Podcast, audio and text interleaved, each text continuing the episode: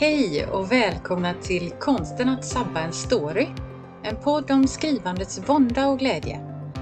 Det här är podden för dig som vill skriva mer, bli bättre och lära dig av misstagen så att du inte sabbar storyn.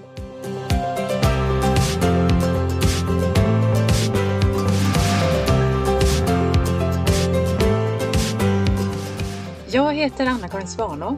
Jag är skrivarcoach, lektör och författare. Men nu sätter vi igång!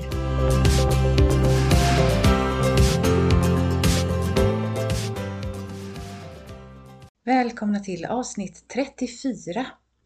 Idag ska det handla om barnböcker eller en speciell barnbok som är skriven av Nanna van Berleklom och illustrerad av Kajsa Hagelin. Och båda två är med mig här idag och ska berätta om hur de har samarbetat kring den här boken. Boken heter Glitterstrand och rutig sorg och är en kapitelbok för barn i 6 till 9 års åldern. Huvudpersonen är Lo, hon är 8 och hennes föräldrar är separerade. Los mamma har problem med att orka, hon har ofta ont i huvudet och lovar saker som hon inte riktigt kan hålla. Men det här är en bok som inte bara handlar om någonting som är jobbigt. Det finns både det glada och det sorgliga tillsammans hela tiden. Och det är det som jag tycker gör den här boken så speciell och så fin. Eh, jag tänkte bara läsa en liten snutt ur den här boken så att ni ska få höra lite hur stilen är. Då har Lo precis grälat med sin mamma som har migrän och inte kunde baka pannkakor som hon hade tänkt, som de hade bestämt. Och då tar hon lite tröst hos grannens katter, Lillian, Lillan och Skuggan. Så här står det. Lillan och Skuggan är syskon och bäst på att trösta när Lo är ledsen men inte orkar prata. Hon mumlar rakt in i det mjuka kattörat. Jag ska aldrig mer bråka med mamma. Jag ska alltid göra som hon säger, det lovar jag. Och jag ska se till att hon inte är sjuk mer. Att det inte är mitt fel att hjärtat pickar innanför tröjan. Orden bråkar inuti huvudet. Hon tänker att mamma borde ha en pappakristall i fickan. Den rosa stenen som är en hemlighet mellan henne och pappa. Den som behöver tröst får ha stenen med sig. Men nu är den hos pappa. Kanske skulle den kunna ta bort mammas migrän. Lo sträcker ut benen i gräset och tittar upp i himlen. Blicken följer ett mjukt och fluffigt moln som seglar lite utanför resten av allt det grå. Hon tänker på vad som skulle hända om hela den där mörka himlen plötsligt ramlade ner, rakt på henne, rakt på mammas lägenhet och på Majkens hus. Om världen plötsligt bara försvann med ett oväder. Just nu känns det som om det skulle vara ganska skönt att sugas in i ett böljande moln och försvinna bort någon annanstans. Hon ligger kvar länge och fantiserar om hur, hur det skulle vara där uppe bland molnen. Hur hon och mamma skulle sitta uppe i himlen och äta pannkakor. Och allt skulle vara mjukt och fluffigt i regnbågens alla färger och smaka sockervadd. Och de skulle äta tills de storknade och mamma skulle skratta högt och snurra runt med Lo i famnen. Ja, detta var en liten bit ur boken Glitterstrand och rutig sorg som alltså är skriven av Nanna van Berlekom, illustrerad av Kajsa Hagelin. Och nu ska vi få träffa dem och höra hur de har jobbat med den här boken och eh, lite grann om hur man som författare och illustratör samarbetar, om hur texten kom till, om det här ämnet som, eh, som boken berör och om gestaltning i både text och bild och mycket mer.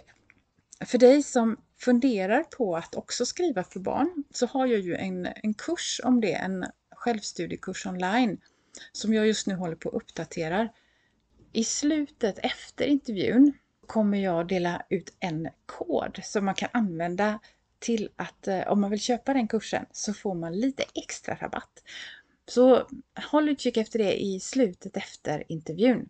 Men nu kommer Nanna och Kajsa. Idag har jag med mig två stycken personer i podden som jag faktiskt aldrig har träffat på riktigt. Det är Nanna och Kajsa. Ni får, ni får berätta lite själva först vilka ni är och vad ni har skrivit för någonting och jobbat med tillsammans. Nanna, vill du börja? Mm. Jag heter Nanna van Berlekom och jag bor i Göteborg. Jag är 42 och har två barn som är 9 och 11 och en kattunge eh, som just hoppar upp i mitt knä. Eh, jag jobbar på olika förlag eh, som digital kommunikatör och där ja, jobbar jag både med innehåll till hemsida och till sociala medier och så, men även med att eh, korra texter och ibland lite redaktörsjobb och sådär.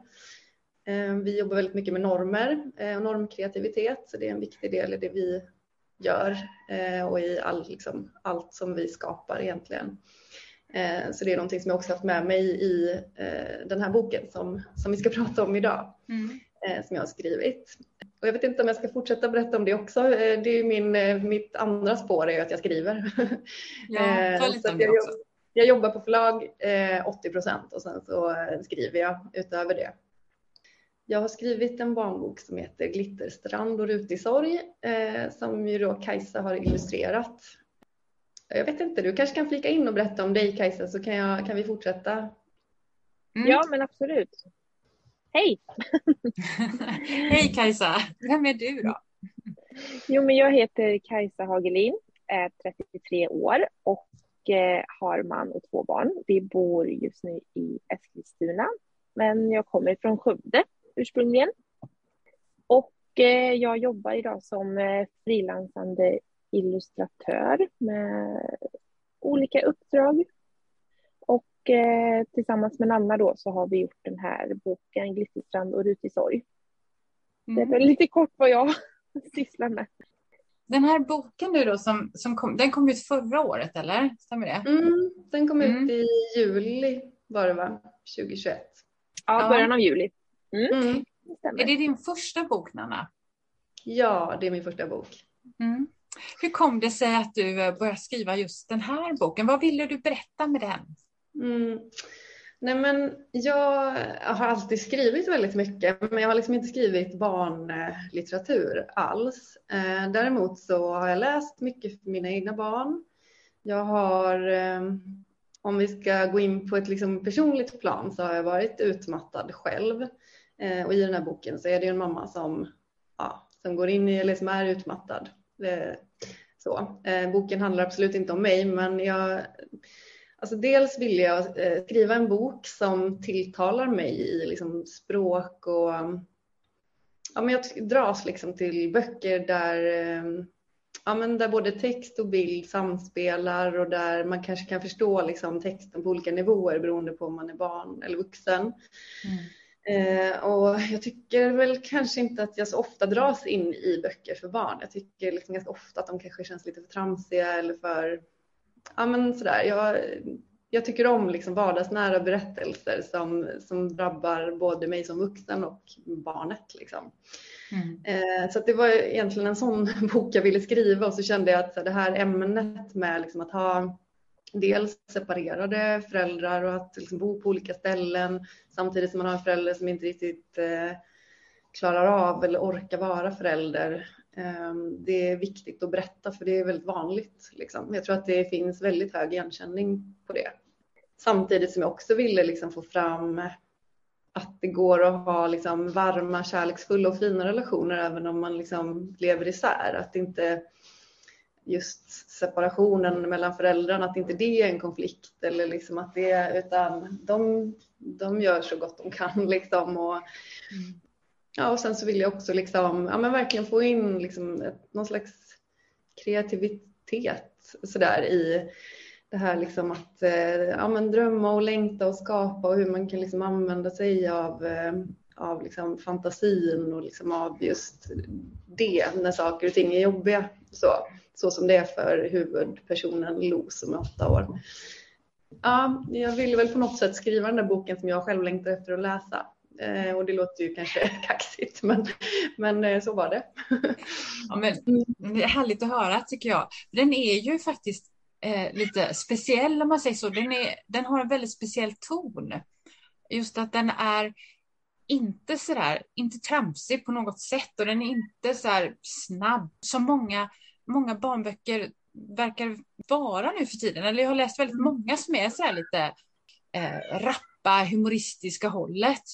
Och denna är på ett helt annat sätt. Det är väldigt mycket starka känslor, det är vemod, det är glädje och det är sorg och som liksom på något vis varvas med varandra och hänger ihop. nästan som ett litet pärlband tycker jag. Mm. Den är väldigt så här, lite poetisk och fin.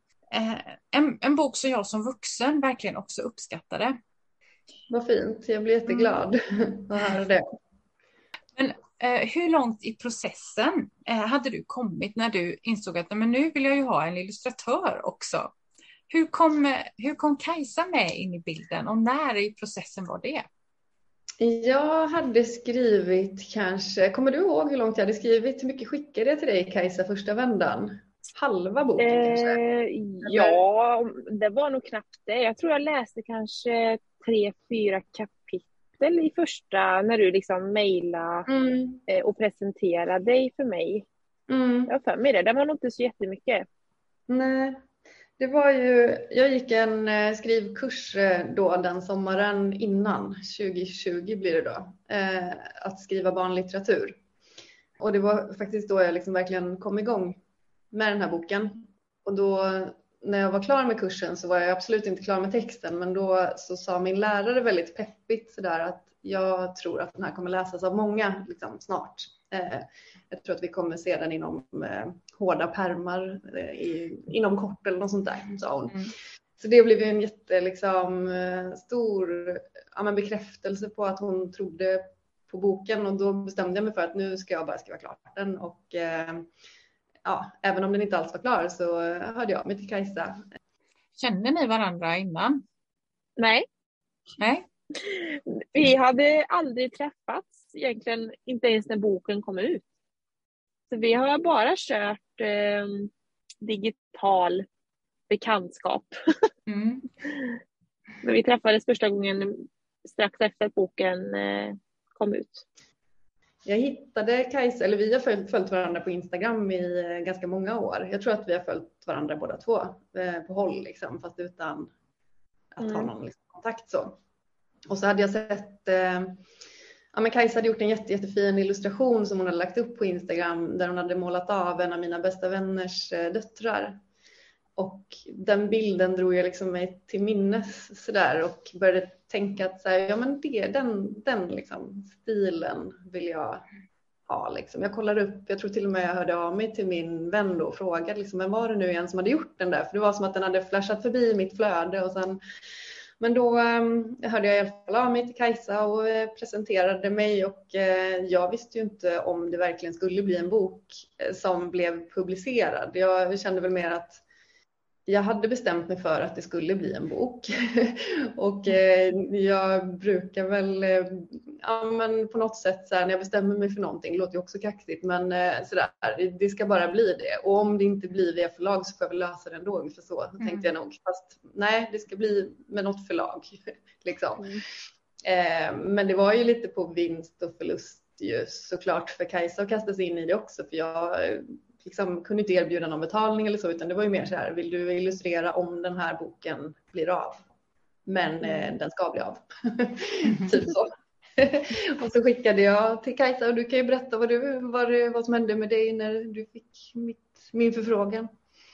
Nej, men precis, för när du hörde av dig till mig så hade jag ju snurrat igång min egna verksamhet. Jag hade ju haft igång att jag målade en hel del åren som innan, innan vi flyttade till Eskilstuna så bodde vi några år i Tyskland och det var där som jag började måla lite mer professionellt kan man väl kanske säga då och skapade en webbshop och, och lite sånt. Och när vi väl bestämde för att flytta tillbaka till Sverige så hade jag liksom landat i att jag vill inte lägga det här åt sidan med allt som har med illustratörsjobb.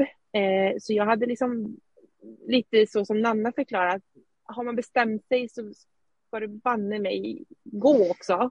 Och då hade jag hållit på, ja men då hade det varit igång ungefär ett år med liksom uppdrag ifrån främst eh, privatpersoner hade jag gjort uppdrag åt och efter semestern, jag minns det så väl, så hörde Nanna av sig tidig höst och då var det som att det var precis exakt rätt tidpunkt för mig för jag hade till och med sagt till min man att jag gärna ville försöka komma in i bokvärlden på något sätt. För det har liksom varit en dröm som jag har haft, som jag liksom haft och inte riktigt vågat säga högt till någon.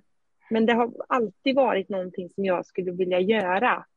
Och det blev ju liksom så här snabbt svar ja på Nannas fråga. Och jag visste ju, så som hon förklarade, att eh, boken då hölls på att skriva och att, eh, att vi liksom skulle jobba på att det skulle bli ett förlag som nappar på det här. Och jag förstod ju från dag ett att det är liksom, vi får se vad det blir av det. Men jag, det var inte så att det liksom hindrade mig att eh, lägga ner tid och energi på att skapa illustrationerna.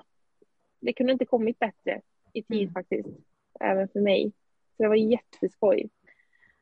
Mm. Har du, hur fria händer har du haft Kajsa när du har fått eh, göra illustrationerna? Kunde du liksom hitta på själv och, och, eller kom Nanna med ganska tydliga instruktioner? Hur, hur tolkade du eller var det Nanna som beställde? Nej men jag minns det att efter hennes första presentation och att jag fick läsa en liten del av första manuset så fick jag ju då liksom ta ställning till om jag kände att ja, men det här känns som att jag skulle vilja ta mig an först och främst. För jag, alltså det är också ganska viktigt kan jag tycka att man liksom man kan ju vara kanske ganska naiv när man är som väldigt ny i det här. Det som sagt, det här var min debutgrej inom bokvärlden. Men det är liksom, jag behövde inte ens tänka de tankarna att eh, göra det bara för att få ut någonting eller få synas mer. Utan det här var verkligen, det greppade tag i mig så, hela den berättelsen och bara den delen jag fick läsa. Så snabbt efter att jag sa ja så vet jag att Nanna skapade någon typ av ja, men. Typ hon plockade ihop lite eh, illustrationer som jag hade skapat tidigare som hon hade sett på Instagram och lite färgskala och eh, samtidigt som när hon hörde av sig så var jag ganska snabb med att fråga tillbaka och hon liksom vad det var för typ av stil och jag fick ju det ganska så bekräftat snabbt att just sättet som jag har, som jag målar mycket på, eh, har gjort att hon har liksom fastnat för mitt bildspråk. Och då bara genom det så förstod jag, eller då det blev en trygghet i eftersom jag jag vill ju gärna ska, skapa sånt som jag har gjort och är liksom trygg i. Så nu ska vi se, hur var det nu? Det var väl när jag hade fått mordvården så tror jag jag tror jag ganska snabbt började måla första illustrationen. Och jag tror jag mm. gjorde det ganska så rent ja, men utifrån vad vi hade pratat via, alltså i mail bara. I, vi hade ju bara haft mejlkonversation hittills då. Och då tror jag att jag skapade första illustrationen och det är jättekul att den är faktiskt med i boken också. Jag har inte ändrat någonting på den. Du målar ju med akvarell, vad det ser ut som. Ja, eh, precis. inte i dator eller något sånt där med någon metod Ingenting. som är lätt att ändra. För annars kan Nej. jag tänka mig så här, man lägger ner jättemycket tid på att måla en stor fin akvarell och sen så kommer mm. författaren och säger, ja men det, det ska ju vara si och så där istället. Det var ju fel årstid eller fel person eller hon såg inte riktigt ut så. Och då måste man ju göra om allt från början. Ja, precis. Blev det sådär några gånger eller hade ni sån tät kontakt så att det ändå liksom det funkar Ja, ändå? men tack och lov så har vi inte behövt ändra.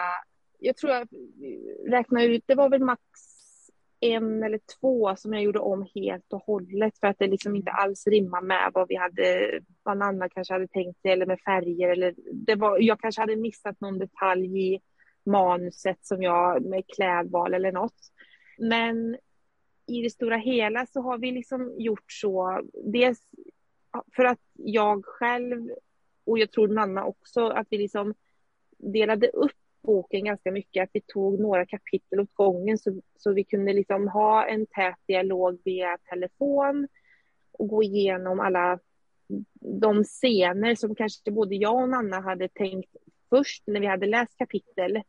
Eh, och så kanske vi hade föreställt sig oss någon bild som skulle kunna bli fin och utifrån det bolla fram en ja, den bild som skulle skapas. Men sen har jag ju tyckt om processen med Nanna så himla mycket för att Ja, jag vet inte om vi hade väldigt tur Nanna. det kändes som att vi, bilderna blev så precisa. Alltså när, vi, mm. när jag skapade någonting så var det liksom, så sa du i alla fall, och jag hoppas att det var så, nej, men att det faktiskt var så som du också hade föreställt dig. Sen kunde ja. vi behöva lägga till några små detaljer. Jag vet som en av bilderna så eh, ville du att jag skulle lägga till eh, Los gosedjur och det var ju det var ju inga konstigheter att jag Alltså då hittade jag ju en yta på bilden som jag kunde liksom måla på även fast jag redan hade egentligen målat färdigt hela. Men alltså det har ju kunnat addas till och sådär. Det är ju värre om jag skulle behöva ta bort saker och det har jag ju inte behövt göra. Ja, och jag har ju eh, verkligen älskat alla bilder. Det har varit som, alltså så otroligt, eh, vad ska man säga, men så här julafton varje gång du har skickat en, en ny illustration. Så ja, jag har blivit så uppfylld och glad liksom för att eh, det varje gång liksom, äh, har varit så spot on vad jag vill. Och ibland har det kanske inte varit exakt som jag tänkt, men då har det ändå varit, men gud, det här liksom. Alltså blev det någonting som blev lite annorlunda, men det har ju också varit så himla kul att se hur du liksom tolkar. Har du anpassat texten någonting efter bilderna så där att till exempel att om man nu syns ju just den här grejen i bilden, då behöver jag inte säga det i texten också. Mm, kanske inte så, men jag tror att det kanske har varit någon gång när jag ändrat någon liten detalj för att, eh, ja, för att Kajsa kanske råkade alltså så här, missa någonting som jag hade skrivit som egentligen inte var så en viktig detalj så att hon skulle behöva måla om den utan så här, jag för mig att det var någon sån, nu kommer jag inte ens ihåg vilken det var. Funkat superbra. Nej, men när jag bläddrar i boken så det är ju en kapitelbok så det är ju inte illustrationer på varje sida men ganska ofta ändå. Mm. Eh, och det är en väldig samstämmighet i, om man bara pratar om ton igen, så är det samma mm. ton i texten som i bilderna på något sätt. Så jag tycker verkligen det känns att ni har jobbat bra ihop. Bara, bara i färgskalan, för den är inte heller så här eh, klatschig och gräll som det kan vara i vissa barnböcker, utan den är väldigt finstämd den också. Så det, det, mm. det samverkar så fint i boken tycker jag. De mm, det är roligt att höra. Kan, man, kan tillägga, man kanske kan tillägga också att jag är ju mycket för att måla, alltså mina illustrationer ger ju mycket uttryck i, utifrån kroppsform, eller kroppsspråk ska man väl säga. Mm. Och jag kanske inte alltid målar så mycket ansikten och, och sådär. Och det vet jag att Nanna ganska tidigt i processen pratade om att den här boken, hon vill, just det här med att man förstår känslor genom att se kroppsspråket på personerna i fråga.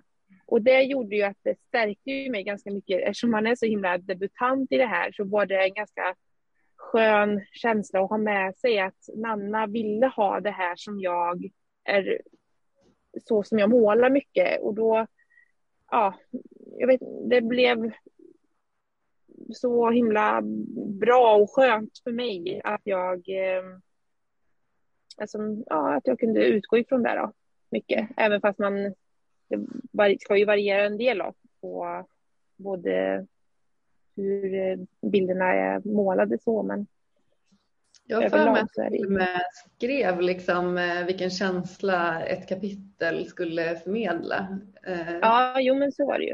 Ja, för att liksom få med det i, i stämningen på något sätt. Mm.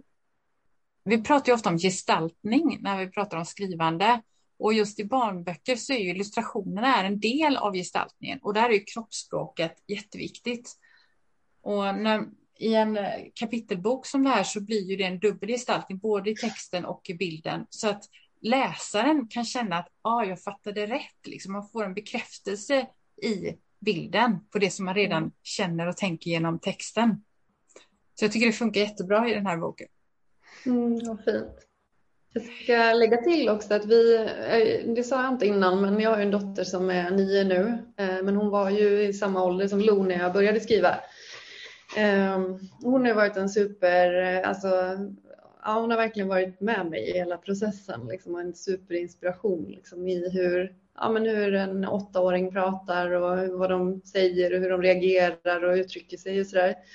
Men hon har även varit modell ganska många gånger för foton som jag har tagit, skickat till Kajsa, hur jag vill liksom att, ja men för att få med det här med kroppsspråket liksom. Jag har ja men så här, placerat henne här på något, ja men och fotat henne på diskbänken eller så för att hon ska, för att Kajsa ska se hur hon ska måla av Lo. Men du Nanna, får jag bara fråga mm. nu då, du jobbar ju på ett bokförlag som ger ut barnböcker. Har mm. man inte liksom lite räkmacka in med sin egen text? Skulle man kunna tro. Fast sen har du gett ut den här boken på ett annat bokförlag. Hur, hur funkar det här? Ja, nej men det förstår jag att du undrar. Ehm, jag ehm, hade dels inte börjat jobba på olika när jag hade skrivit klart den här boken så när jag skickade till förlag så ehm, jobbade, hade jag liksom inte en aning om att jag skulle börja jobba på olika. Så det är det första svaret. Så att jag fick ju svar från Idus liksom, ja, ganska så kort innan jag började faktiskt praktisera på olika och sen så blev det ju att jag började jobba där. Um, men de vet ju om att jag ger ut liksom och så. Um, men sen så pratade vi faktiskt om, eller jag frågade lite sådär hur de tänker kring att ge ut eh, bok nummer två på olika, men vi landade i att det är bättre att köra samma förlag liksom i, i den här serien. Så, så att eh, vi kommer köra, hoppas jag, Idus igen. Eh, jag har skickat in eh, ett manus till till dem så att, eh, för en uppföljare. Eh, men jag håller också på med, med ett annat skrivprojekt eh, som jag hoppas kunna ge ut på olika. Men vi får se. Eh, det är ju fortfarande, det måste ju vara kvalitet liksom, och bra. Ja. Så, så, det är inte så att jag bara, bara får eh, ge ut vad jag vill. Liksom. Absolut inte. Du nämnde att, att olika förlag de tänker mycket på normkritik och så. Det är ju ändå något som du har med i din bok. Hur, var det viktigt för dig när du skulle skriva mm. den här berättelsen och hur kommer det fram i boken? Ja, absolut. Det var jätteviktigt att inte liksom fastna i tråkiga begränsande normer och liksom återskapa stereotyper och sådär. Det, det finns eh, redan väldigt många barnböcker som gör det. Eh, det finns liksom, ja, om man ser långt tillbaka så finns det ju väldigt mycket liksom sådär, ja, men stereotypa framställningar av liksom tjejer och killar och vem som är äventyrlig och vem som eh, är känslig och ja, eh, ja, men på alla möjliga liksom, sätt. Sådär. Um, så jag, det som jag liksom ville dels få fram liksom den här mer mjuka omhändertagande pappan till Lo. Det är mamman som inte är så närvarande liksom i, i den här boken utan det är pappan. Eh, och det i sig är ju inget jättestort liksom, så men, men det behövs fler böcker som berättar andra historier ja, men överlag att hon har liksom sin bror och sin pappa som är de två närmsta personerna egentligen som, som, liksom, som tar hand om henne och hennes känslor och sådär. Pappan är liksom kreativ, han tar fram symaskinen och han eh, bakar och han gör ja, sånt som för många är självklart såklart, men eh, det har inte varit självklart tidigare. Och som sagt, det behöver hela tiden fyllas på med, liksom, med fler böcker där det liksom, med ja, mjuka omhändertagande män som förebilder. Sen i bild så ja, men det har varit viktigt för mig att tänka till liksom, i hur man eh, kan, ja, men vad de har på sig, jag säga. Men, men liksom, jag, har inte velat framställa Lo som en så här väldigt tjejig tjej, liksom, utan mer ja, ett barn. Liksom. Hon har en kompis eh, som heter Majken som är adopterad. Det är ingenting som eh, liksom, kommer fram i texten utan det är någonting som man bara liksom anar när man ser att hon eh, liksom har ett annat ursprung. Sådär. Så det är väl också sånt som är viktigt, liksom att, eh, att inte prata om normerna liksom, som man vill bryta utan bara låta det vara självklart. Liksom. Eh, det kommer komma in mer sånt i nästa bok också med liksom, ursprung och ja. Lo är en åttaåring som har en massa känslor och hon längtar och allt det här men att hennes mamma liksom kommer från eh, liksom Iran. Det är någonting som eh, bara är självklart. Eh, det kommer komma fram mer om det i nästa bok. Ja, det är någonting som bara är. Jag tror inte ens det förklarades någonstans. Nej. Det var något ord som på persiska, var det persiska? Mm. Mm. Och det är ju så med normer att liksom inte, det ska inte behöva pekas ut som någonting som är annorlunda för att då fortsätter man ju på något mm. sätt att göra det till någonting som är annorlunda eller som är liksom ja, att det liksom jämförs på något sätt. Ja, men exakt, så det står ju inte så här, oj nu kan pappa kan, kan fläta håret. Sådär som att det vore något speciellt, utan det bara, ja. det bara händer. Liksom. Det är självklart. Ja. Mm, och jag tycker det är väldigt precis. skönt att få läsa en bok där, det, där saker är bara självklart så. Ja, ja men vad härligt. Ja, men det är också intressant tycker jag hur mammans sjukdom, den, den är ju beskriven på sätt ur barnets perspektiv. Det är ju, det är ju Los perspektiv hela tiden. Så hennes bild av världen, allt som händer är ju från hennes synvinkel. Fast pappan finns där och förklarar och sätter ord på eh, mm. ibland.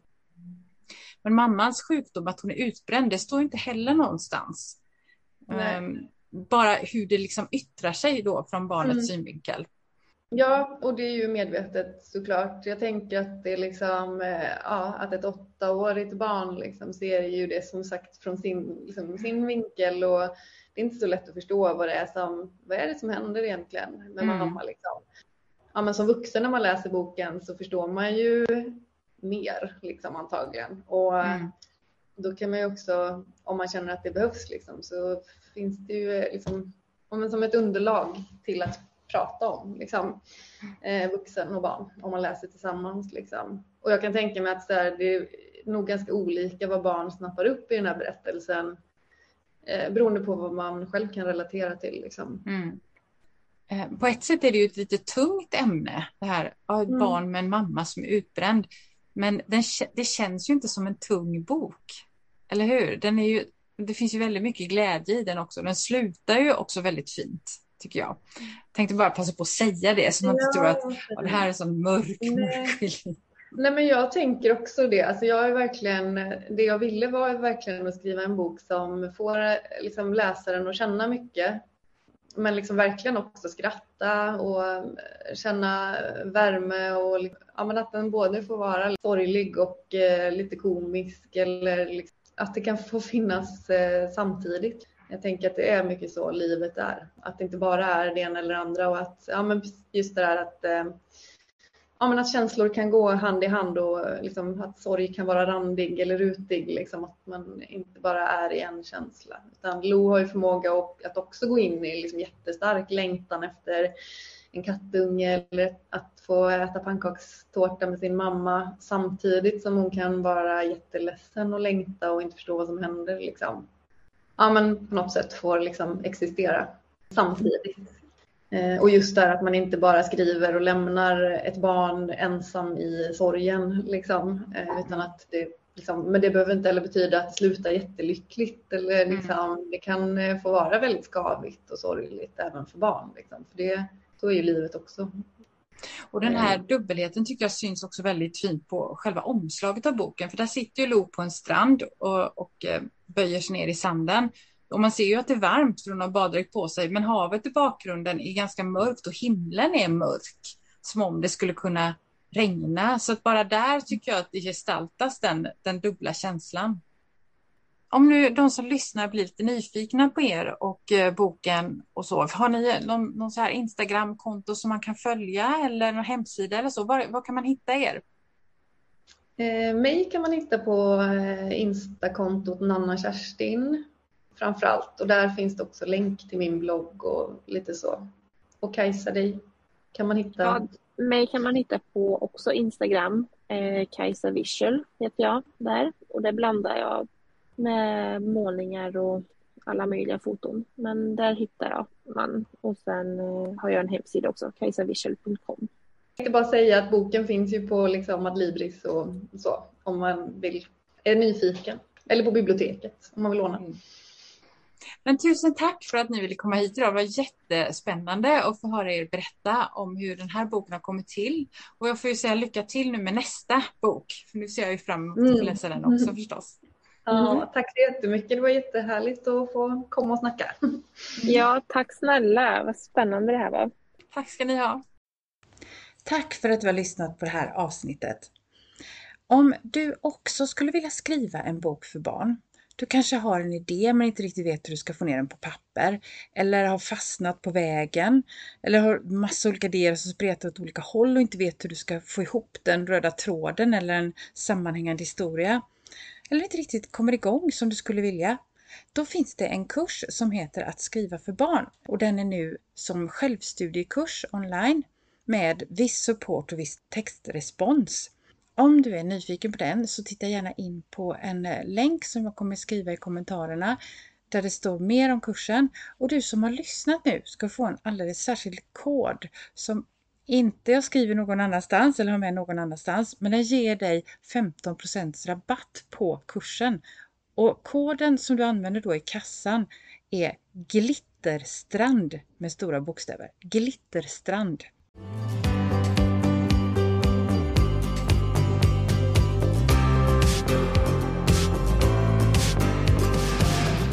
Det var allt för idag. Om du gillar podden skulle det vara toppen om du tipsar andra skrivintresserade också.